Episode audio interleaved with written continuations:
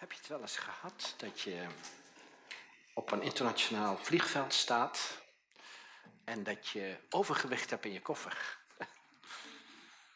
En hoe kan je dat betalen? Ja, dat kan je alleen maar betalen met een creditcard. Niet met een gewone huistuin- en keukenpas, niet met je bonuskaart. Dat kan je alleen betalen met je creditcard. En dan sta je daar en dan heb je te veel gekocht. En dan zeggen ze bij de... Uh, dan zegt zo'n uh, lieutenant, die zegt, ja, je hebt overgewicht, je moet 50 euro bijbetalen. Wow.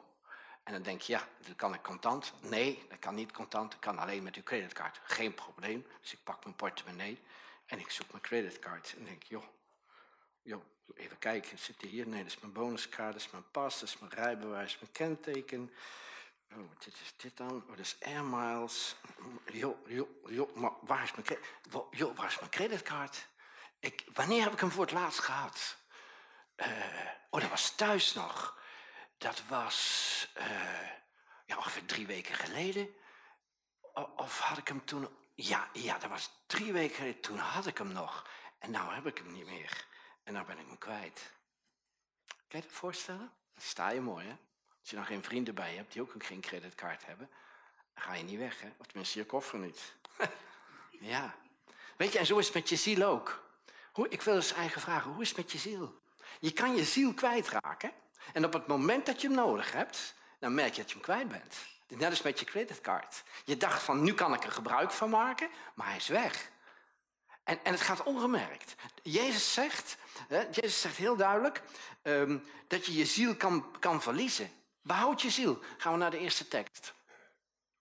Wat zou het de mens baten als hij de gehele wereld won, maar schade leed aan zijn ziel? Nou, het woord ziel is eigenlijk hetzelfde woord als leven. Dus je wil je leven behouden, maar je pakt het zo krampachtig vast dat je het verliest. En wat denk je dan dat het leven is? Weet je, ik ga iets vertellen. Ik, ik spreek hier voor volwassen christenen. Um, amen. Ik hoor geen amen. ja, ik zal het maar zeggen. Volwassen Zo zie ik jullie, echt hè. Uh, nou, wat verwacht ik van volwassen christenen? Daar verwacht ik van dat zij um, om kunnen gaan met dingen die moeilijk zijn in het leven. Mag ik even een voorbeeld noemen? Afgelopen zeven dagen heb ik twee bruiloften gehad en twee begrafenissen. Waarvan één begrafenis heel heftig. Een jongen van 33 jaar, uh, waar ik heel veel contact mee had. Samen met zijn vriendin op de kliniek gekomen. Uh, we hadden heel veel contact. Niemand mag maar drie keer per dag bellen. Hij wel. ja, wat een klik. Hè? Ik, ik, was zo met hem verbonden. Ook met zijn ziel en met zijn hart. En hij, hij vertelde zijn issues. En, en, ik, ik, ik, jongen, jongen van 33 jaar. Ik denk dat is Kees toen hij 33 was. Heb je het wel als iemand tegenkomt? En denk, ja, zo was ik nou ook. En dan denk ik, joh, maar ik wil je helpen. En, uh, en nou is hij niet meer. Wow. Ik zat een paar dagen in het klooster en uh, denk lekker rust en zo. En nou, als dan iemand negen keer belt op, met hetzelfde nummer, dan denk ik, ja, dan moet ik toch maar eens terugbellen. Maar ja, het is niemand die bekend is in, in, in, in mijn telefoon. En uh, ja, dus ik toch maar terugbellen. Dan was het zijn vriendin. En die zei, ik heb net eventjes naar zijn telefoon zitten kijken. En je hebt nogal met hem geappt, zie ik, de laatste weken. Ik zeg, ja, dat klopt. Had alles gezien. Dat mocht, hè. Want het was een pastor voor iemand zijn hart. En zegt ze, daarom bel ik je. Want hij is dood. Ik zei, dat meen je niet. Nou, weet je, thuis dan heb je nog allerlei afleidingen. Je hebt vrienden, je gaat een keer weg, je, hebt je zaak, je hebt je dingetjes voor te bereiden. Maar in een klooster heb je niks, hè. Dan word je, word je alleen maar geconfronteerd met je ziel. En toen dacht ik, hoeveel leven zit er nu in mijn ziel?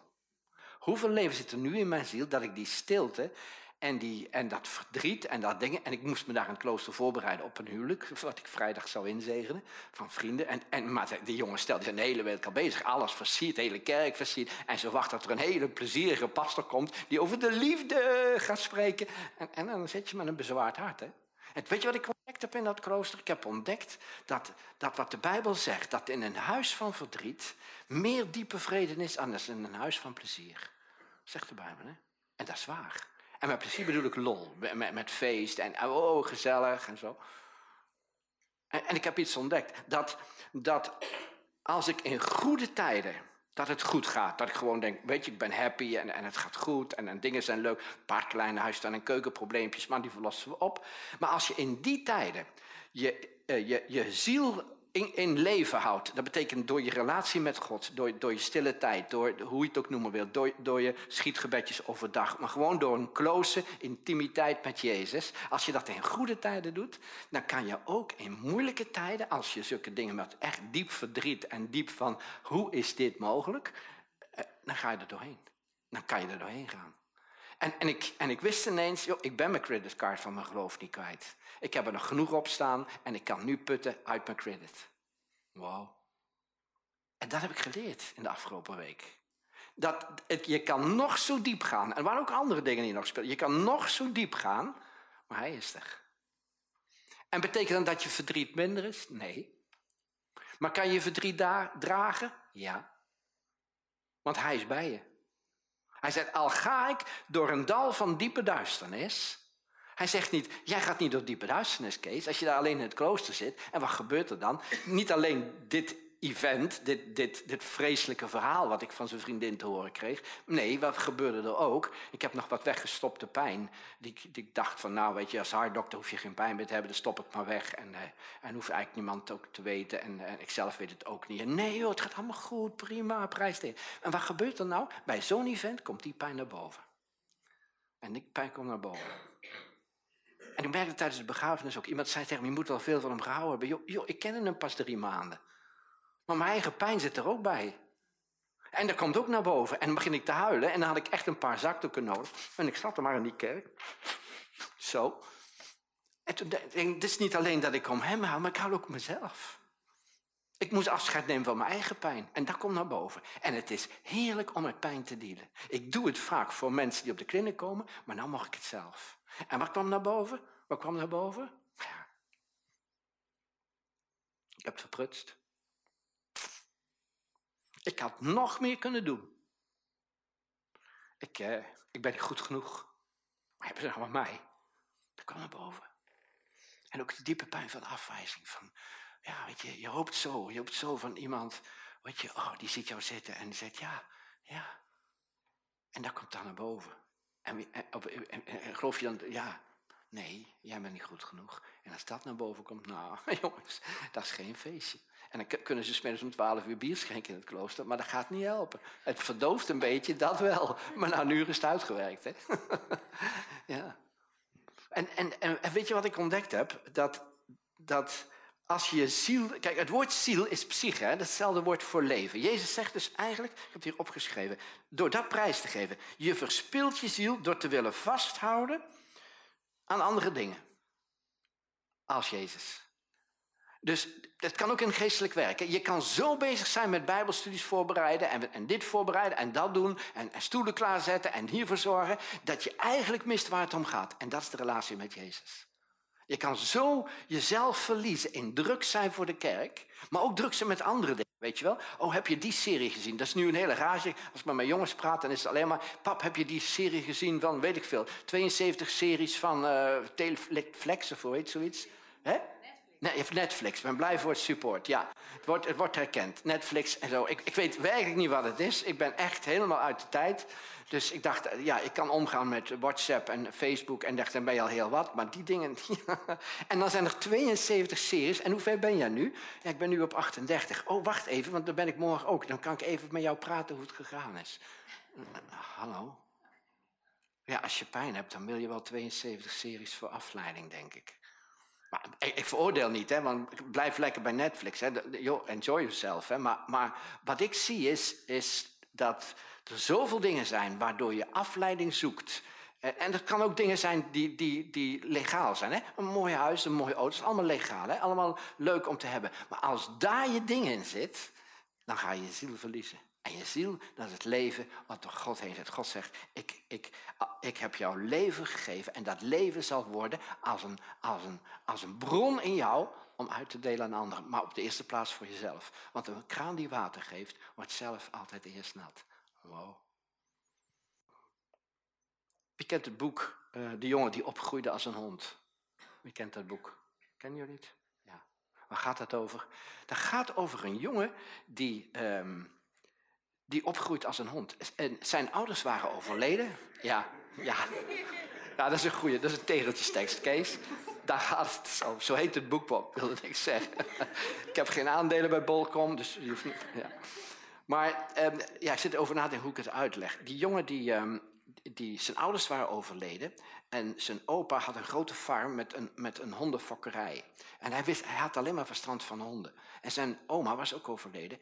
En, en hij zegt, ik krijg dat kind hier afgeleverd van, van een paar maanden oud. Wat moet ik daarmee doen? Ik kan alleen maar honden opvoeden. Nou ja, de hele dag ben ik weg, op het land bezig, van s morgens zes tot s avonds acht.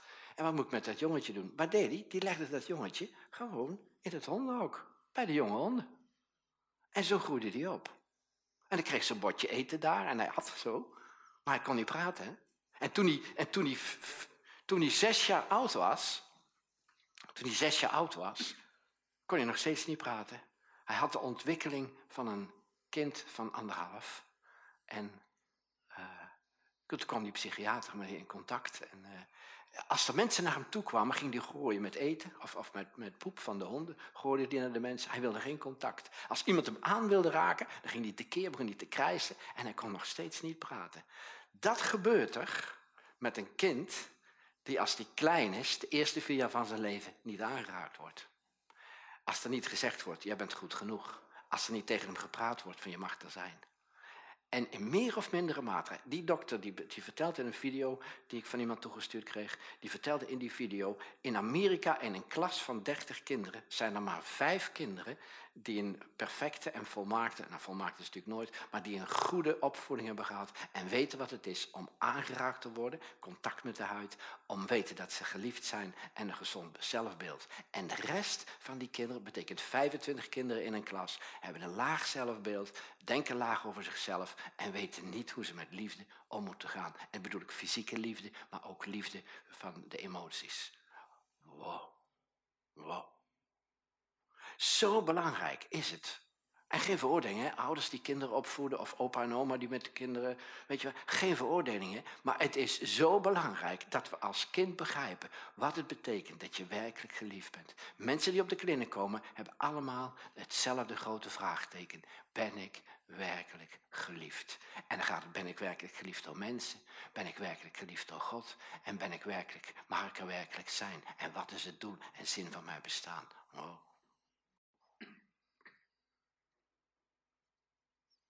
Ja, ik zei het al, je kan zo bezig zijn met alle dingen dat je je ziel verliest. En dan de volgende tekst. Je zult de Heer uw God lief hebben uit geheel uw hart, met geheel uw ziel. En wat is een ziel? Ziel, ziel is, is, gevoel, je wil, je emoties. Hè? Dus al die dingen die, die, die erin voorkomen, dat is je ziel. En u naast als uzelf. Als ik vroeger deze tekst hoorde, kon ik zo boos worden. Dan denk ik, doe maar God, vraag maar. Ik, ik zit niet goed in mijn vel. Ik hou niet van mezelf. Ik weet niet hoe ik met het leven om moet gaan. En dan vraagt u ook nog van mij, dan vraagt u ook nog van mij dat ik u zal liefhebben met heel mijn hart, met mijn ziel, met heel uw kracht en met heel uw verstand. En naast zegt, nou, doe maar. Dat is echt een demand. Dat is gewoon een eis. Weet je, en ik werd er moe van. Totdat ik eigenlijk dacht hoe het werkelijk zat. Want God zegt, als je nou werkelijk mij gaat liefhebben, met je hart, met je ziel, met je kracht, met je verstand, met je naaste als jezelf. Als je werkelijk daarop gaat focussen, met de liefde die je van mij gaat, dan ga je gezond worden. Weet je, het is echt niet zo dat God zegt, ja, nou wil ik eens hebben dat je met, met alles wat je bezit mij lief hebt. Gaat er helemaal niet om. Elk gebod wat er is, is als voordeel voor mij, anders wordt het een wet. Als wordt het een demand, als wordt het een eis. Maar God zegt, Kees, wil jij gelukkig worden? Dan mag je dit gaan doen. Dan mag je dit gaan doen. Hier zit het geheim in. Dat je je focust op mij. In goede situaties, maar ook in slechte situaties. Dat je je focust met, met, met wat dan, Heer? Ja, met je hart, met je ziel, met je kracht, met je fysieke kracht, met alles, met je emoties en met je verstand en je naaste als jezelf. En dat betekent eigenlijk van wandelen in de liefde. Wandelen in de liefde. Wat is liefde? Ja, nou als je dan een, uh, een, een stel leuke mensen in mag uh, zegenen, dan, uh, dan vragen ze wat is, wat, is, wat is eigenlijk liefde? Een van de dingen ben ik eens op gaan schrijven. Ik denk, wat, wat betekent het nou? Wat betekent het nou voor God als hij zegt, ik hou van jou? Heb ik dat verhaaltje van Fischloff verteld vorige keer? Ja, hè, geloof ik wel. Hè? Ja, de, nou, ik ga voor de mensen die bij vakantie geweest ga ik nog even vertellen. De, de, Fish dat is de, de liefde die de meeste mensen, niet hier, maar in andere gemeentes waar ik kom, die, die hebben dat voor elkaar. Ook, ook de gemeente, eh, we spreken dan over liefde. Oh, I love you, brother. Oh, ik hou van je. Hartjes, noem maar op, allemaal. Oh, we zijn zo blij met je. Nou, ja, weet je, weet je wat ik dat noem? Human honey, menselijke honing. Dat hoef ik niet, hè. Dat hoef ik niet, hè. Mensen zeggen, ik wil een schouderklopje. Ik zeg, dat hoef ik helemaal niet. Ik hoef geen schouderklopje. Ik wil alleen maar weten, als ik met iemand praat, dat ik zijn hart zie en dat ik denk, zo iemand is echt in mij geïnteresseerd. Die houdt echt van mij. En die zijn er niet veel, hè? Ja, hier wel, maar een andere gemeente nou, wat betekent het dan? Wat betekent het dan als, als, eh, als iemand zegt, ik hou van je? Nou, ik had dus een goede vriend van mij en die kwam uit Amerika en die, die, kwam eten. En ik heb uh, zo'n leuk, zo'n galgenwiel, dat is, dat is zo'n leuk restaurantje aan de rand van het bos, bij mij om de hoek. En uh, ik zei, joh, dan gaan we daar eten. En ze hebben twee specialiteiten. Ene is homar, dat is kreeft. Dat is echt supermooi. Kreeft. En ze hebben daar heel erg lekkere biefstuk. Ik ga niet te veel reclame maken, als het wordt veel te druk vanavond. Maar, maar dat hebben ze daar. En toen zei ik, weet je, jij houdt van vis. Oh, Kees, I love fish. Ik zei, oh, hou je van vis? Dan gaan we daar naartoe. Heerlijke viskaart daar. Oké, oké. Dus daar hij bestelde. Hij zei, ik wil wel kreeft. Ik zei, dat dacht ik wel. Dus, dus we gaan kreeft bestellen. En hij zat te eten. Oh, Kees, I love fish. I love fish. Ik denk, joh, je houdt helemaal niet van vis. Oh, ja, hoezo dan? Ja, ja, weet je, die vis is hier levend binnengekomen, die, die kreeft, eh, zwart. En, en die stoppen ze in kokend heet water, levend, zodat die rood wordt. Want dat willen we graag, we willen rode kreeft. Kreeft is rood. Nee, nee, kreeft is zwart, maar die wordt rood door het water. Oké. Nou, en, en, dan, en, dan halen ze hem uit het water, dan snijden ze hem door. En jij zit hem op te eten. En dan zeg jij, I love fish. Je houdt helemaal niet van vis, je houdt van jezelf. Je houdt van jezelf. Die vis, die moet een nood in jouw leven vervullen, omdat jij honger hebt en trek hebt. Je houdt niet van jezelf. Nee, je, houdt niet van die vis, je houdt van jezelf. Nou, heel veel liefdesrelaties, die zijn gebaseerd op fish love. Dus heb ik ook tegen dat echtpaar verteld wat ik gisteren in Rotterdam in huwelijk inzegende. Ik zei, als, als je denkt dat dat liefde is, wat jij voor mij kan betekenen, dan hou ik van je. Dat is.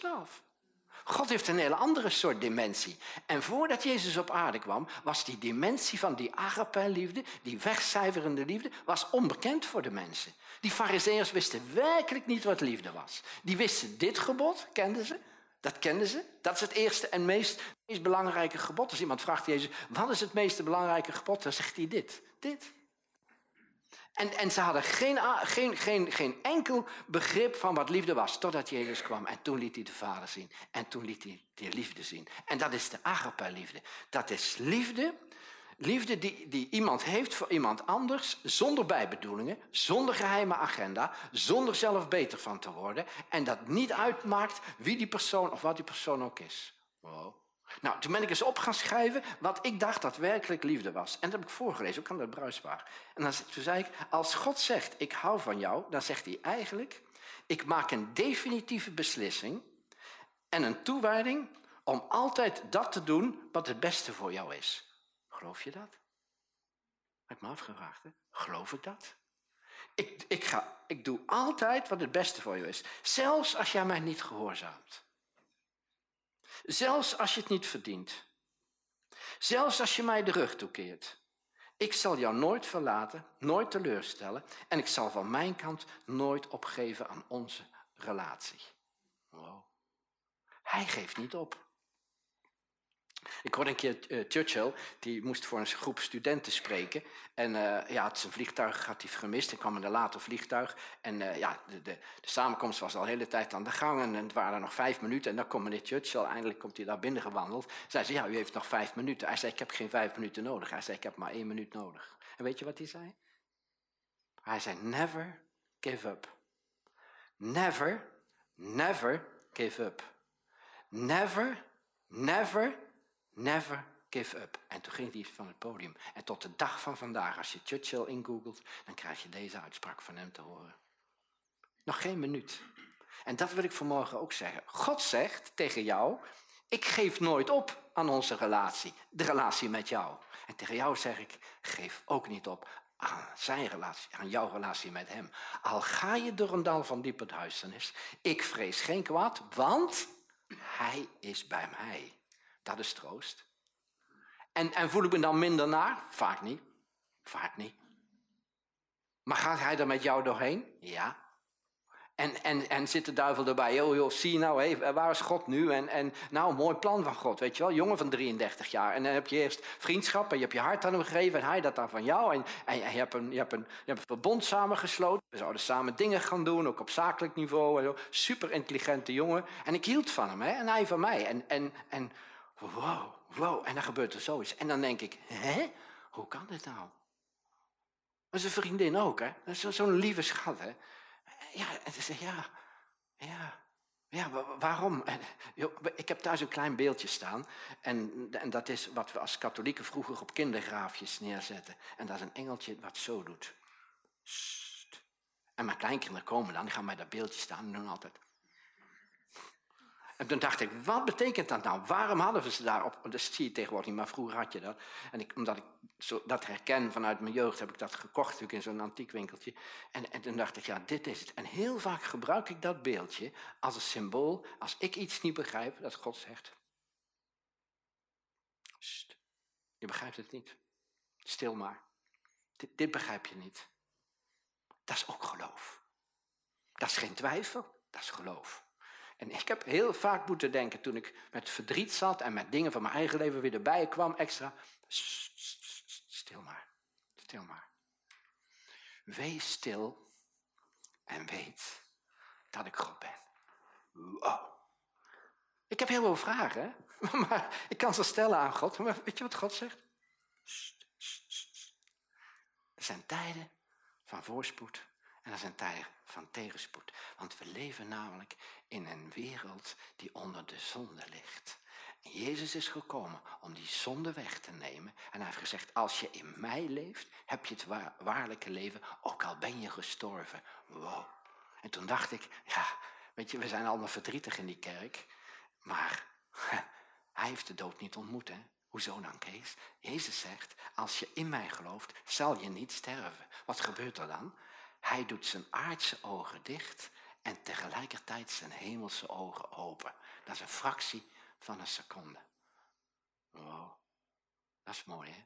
Als er mensen zijn hè, die iemand verloren hebben, geloof daarin hè. Geloof daarin hè. Wow, de volgende tekst. In hem worden alle beloften van God ingelost. En daarom is het ook door hem dat we amen zeggen tot Gods eer. God heeft beloftes gegeven. Iemand heeft gezegd, God uh, heeft 366 beloftes gegeven voor een goed leven, voor elke dag één, en twee voor de dag dat het wat minder gaat. Leuk? Maar het is waar, God heeft beloftes gegeven voor jouw leven. Weet je, een, van de beloftes waar ik nog, tot op de dag van vandaag nog steeds dankbaar voor ben, is Jeremia 29 vers 11.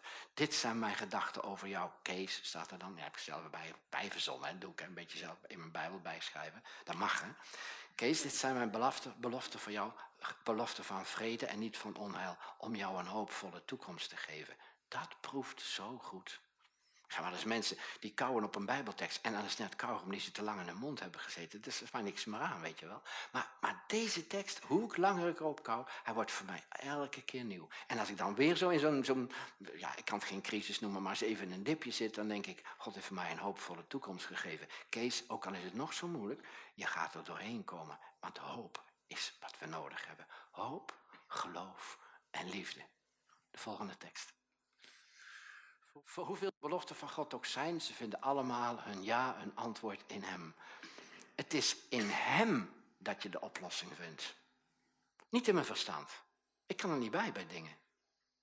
Jim Richard zegt zo mooi, you don't get your head around it. Dat is waar. Dan had ik allerlei vragen aan hem.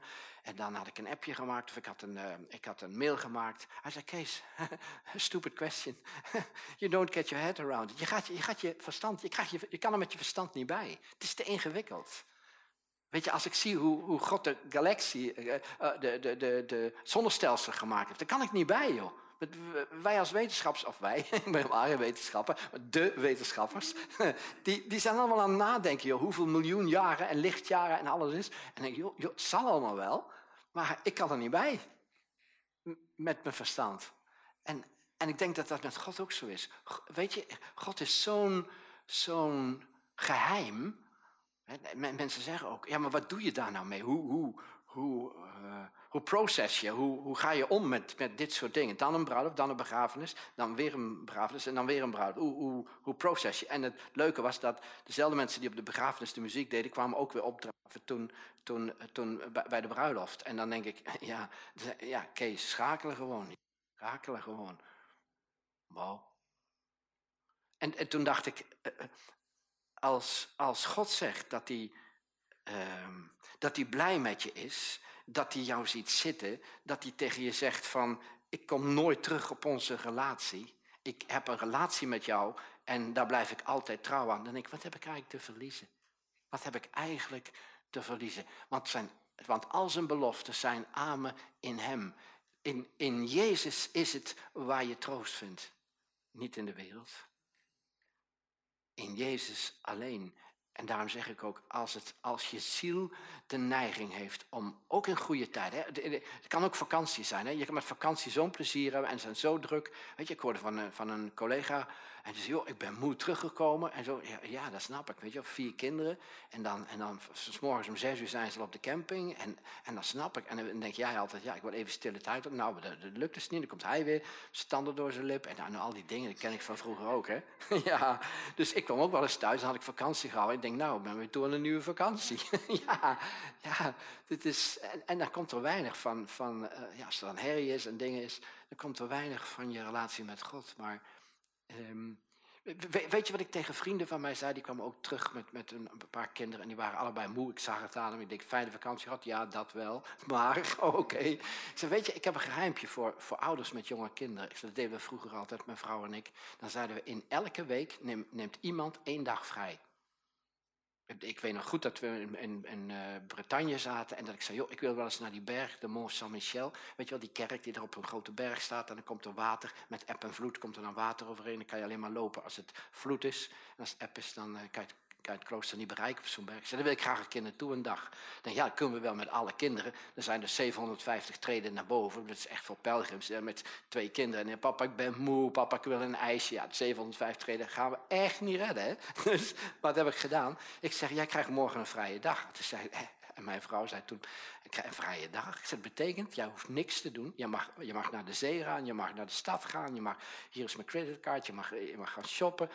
Maak er nou een leuke dag van. Ja, zal ik dan om twaalf uur terugkomen? Ik zeg, nee. Toen zegt ze, wat is je geheime agenda dan? Ik zeg, dat ik overmorgen vrije dag heb.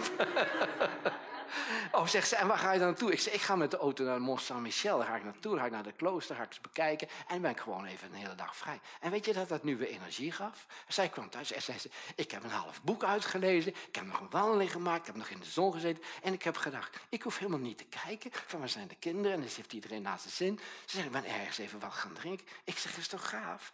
Ze zeggen ja, en jij morgen? Ik zeg ja. En toen gingen we veertien dagen op vakantie en ieder had twee vrije dagen. Leuk hè?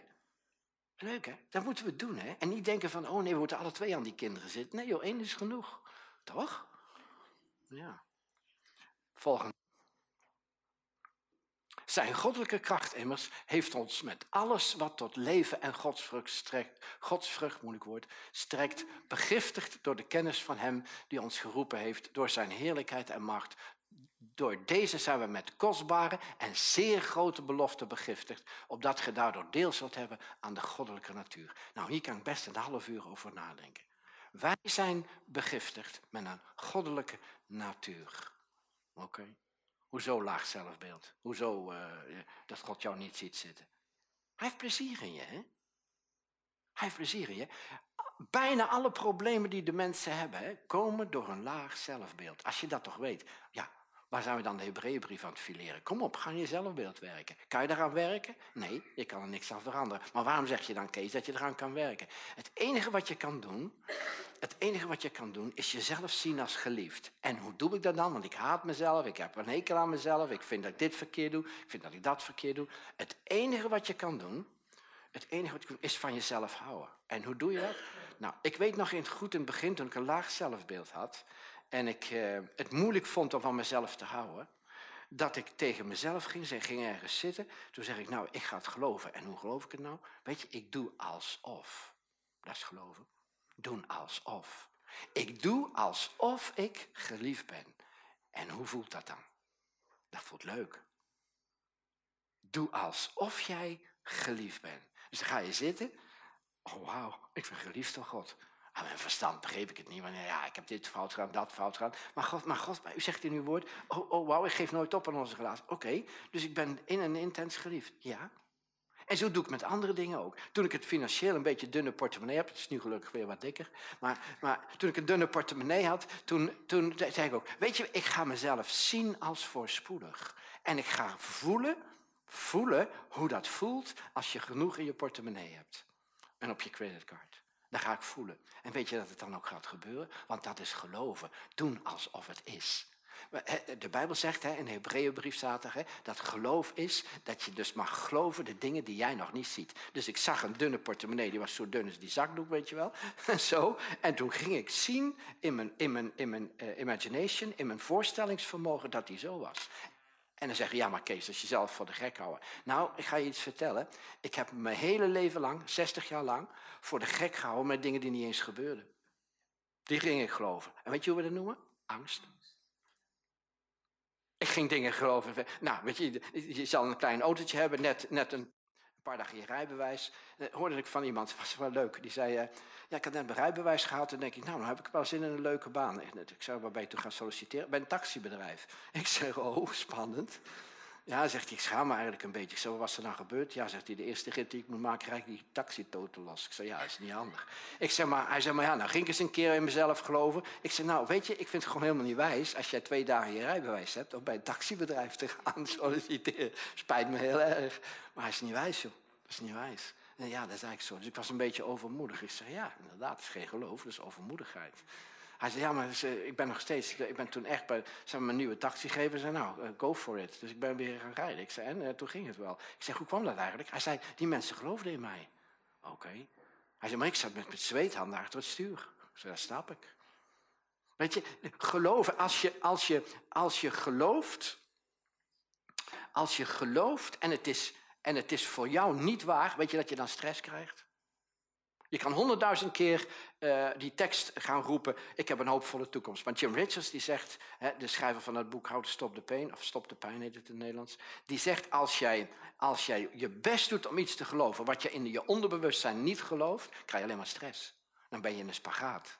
Dus daarom mag jij, als jij zegt, ik ben intens geliefd, dan mag jij daar in je onderbewustzijn een, een gevoel bij houden alsof het werkelijk zo is. En dan gaat het gebeuren. En dan doe je het een paar keer achter elkaar en zeg ik voel me werkelijk geliefd. Ik ben werkelijk geliefd. Wauw, dat voelt goed. Maar, en, dan kom ik erbij om te zeggen, weet je, je deed net alsof het waar is, dan ga je een geheimpje vertellen. Het is waar. En dat is met elke belofte. Elke belofte die we van hem gekregen hebben. Met alles wat ons tot leven en God begiftigt door de kennis van hem. En het komt door Jezus. Hè? Maar ik moet het toch geloven. Ja, maar Jezus wil jou inspireren. We hebben nou ook nog één tekst.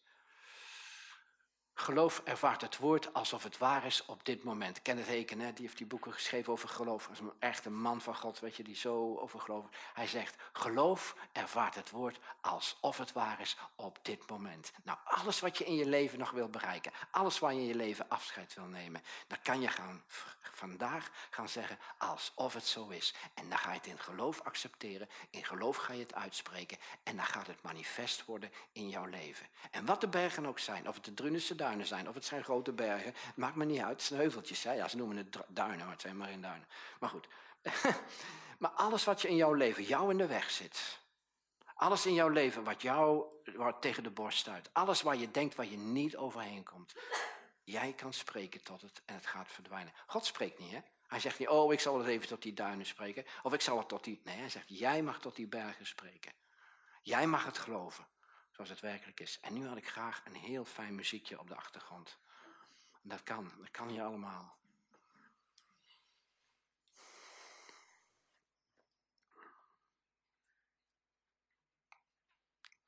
Jezus zegt, je behoudt je ziel door prijs te geven.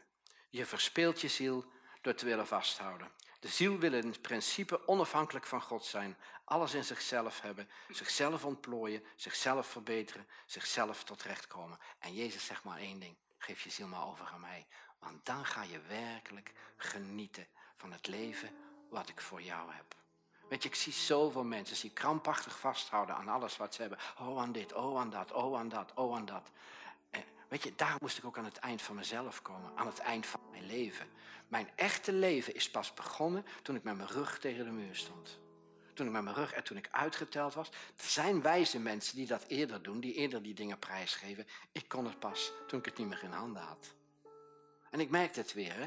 overal waar je aan wil vasthouden, ga je verliezen. En alles wat je prijsgeeft, ga je ontvangen. Vader, dank u wel dat we iets mogen doen. We willen het leven zo graag omarmen. Maar omdat we te gulzig zijn aan het leven, verslikken wij ons erin. En ik dank u wel, Vader, dat u leert dat ik stil mag zijn voor u. Dat ik mijn verdriet aan u mag geven, dat ik mijn plezier en mijn vreugde aan u mag geven, maar dat ik bovenal mijn leven aan u mag geven. Zodat ik het loslaat en u mij het teruggeeft. En dan geeft u mij het werkelijke leven terug, zoals het werkelijk bedoeld is. Dan ga ik diepe vrede ervaren, diepe blijdschap ervaren. En dan ga ik ervaren wat u zegt. Zoek eerst het koninkrijk van God en alles zal je gegeven worden. Amen.